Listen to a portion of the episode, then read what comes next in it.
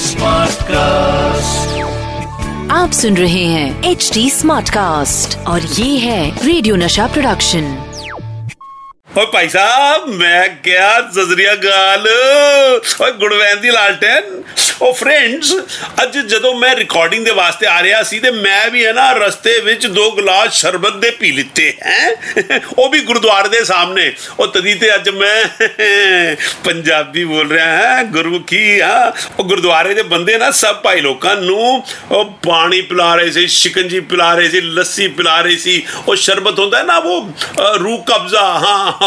ਉਹ ਯਾਰ ਰੂਹੀ ਕਬਜ਼ ਵਿੱਚ ਆ ਗਈ ਔਰ ਯਾਰ ਗੁਰਦੁਆਰੇ ਵੀ ਕਮਾਲ ਦੀ ਜਗ੍ਹਾ ਹੁੰਦੀ ਹੈ ਉਹਦੇ ਵਿੱਚ ਸ਼ਰਬਤ ਤੇ ਮਿਲਦਾ ਹੀ ਹੈ ਪਰ ਅੰਦਰ ਜਾਓ ਨਾ ਤਾਂ ਲੰਗਰ ਵਿੱਚ ਯਾਰ ਜੋ ਦਾਲ ਤੇ ਰੋਟੀ ਮਿਲਦੀ ਹੈ ਨਾ ਉਹ ਬੜੀ ਕਮਾਲ ਦੀ ਹੈ ਮੈਂ ਕਈ ਵਾਰ ਖਾਈ ਹੈ ਗੁਰਦੁਆਰੇ ਦੇ people great people salute to you all दोस्तों शरबत की तरह स्वीट स्वीट शो शुरू हो गया है द फिल्मी कैलेंडर शो और मैं हूं शरबत में पड़ी हुई इलायची के जैसा टेस्टी और महँगा सतीश कौशिक। द फिल्मी कैलेंडर शो भाई साहब हूँ वक्त हो गया है। अपने कैलेंडर तो आया पूछने का कि प्रा आज तू कौन सी तरीक का शरबत पिएगा भाई? यानी कौन सी तरीक सिलेक्ट करेगा? ओ फड़फड़ा मेरे यार। ओ चल चल फड़फड़ा फड़फड़ फड़फड़ फड़फड़।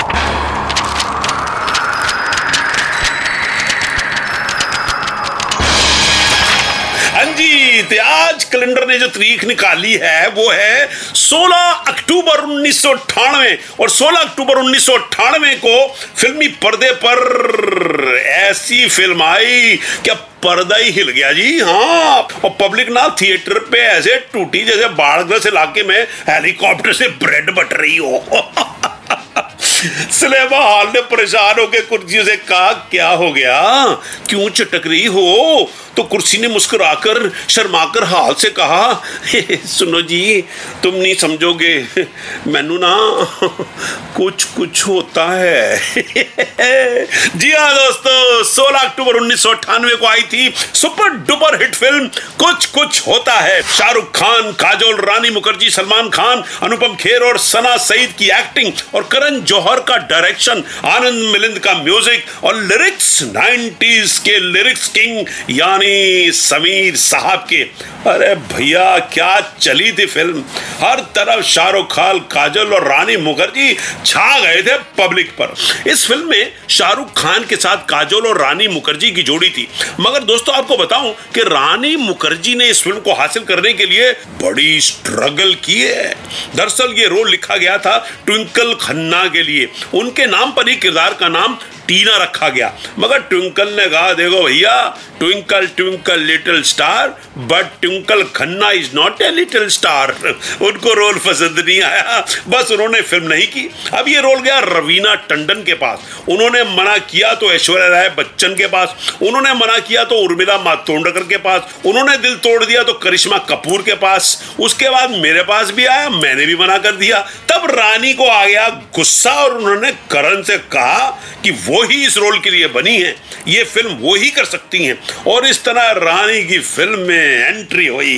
दोस्तों, इस फ़िल्म में सलमान खान ने अमन मेहरा का किरदार निभाया था। अमन मेहरा जो फ़िल्म के एंड को बकरा ईद समझ के अपने प्यार की कुर्बानी दे देता है। सल्लू भाई ने इस रोल में जान डाल दी, मगर ये रोल पहले ऑफ़र हुआ था इंडिया के सबसे सुरक्षित एक्टर सैफ अली खान को, मगर उन्होंने फ़िल्म करने से मना कर दिया।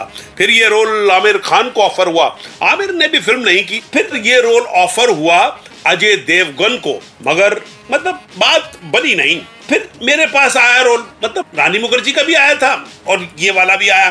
तो मैंने नहीं किया। मैंने कहा, रहने दो यार। तब ये रोल अदा किया सलमान खान ने। और क्या छाए अपने सल्लू भाई। हाय हाय, जैसे मैं छा जाता हूँ ना हर रोल में। Same to same ditto copy वैसे ही छा गए।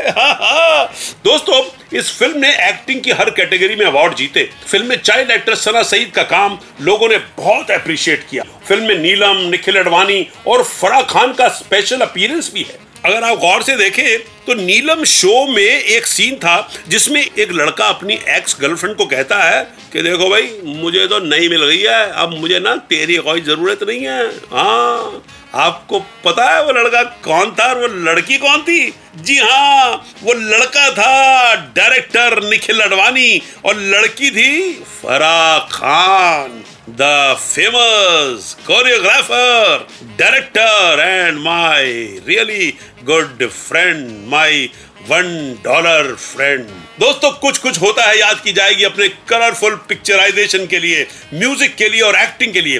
तो जब भी मौका लगे कुछ कुछ होता है, देखिए दोस्तों, मुझे अब दीजिए, ज़्यादा जल्दी आऊँगा लेकर किसी नई फ़िल्म का फिल्मी इतिहास। तब तक साजन जी घर आए, साजन जी घर आए अच्छा पंट्रो बाए ओके पंट्रो बाए आप सुन रहे हैं एच डी स्मार्ट कास्ट और ये था रेडियो नशा प्रोडक्शन एच स्मार्ट Smartcast.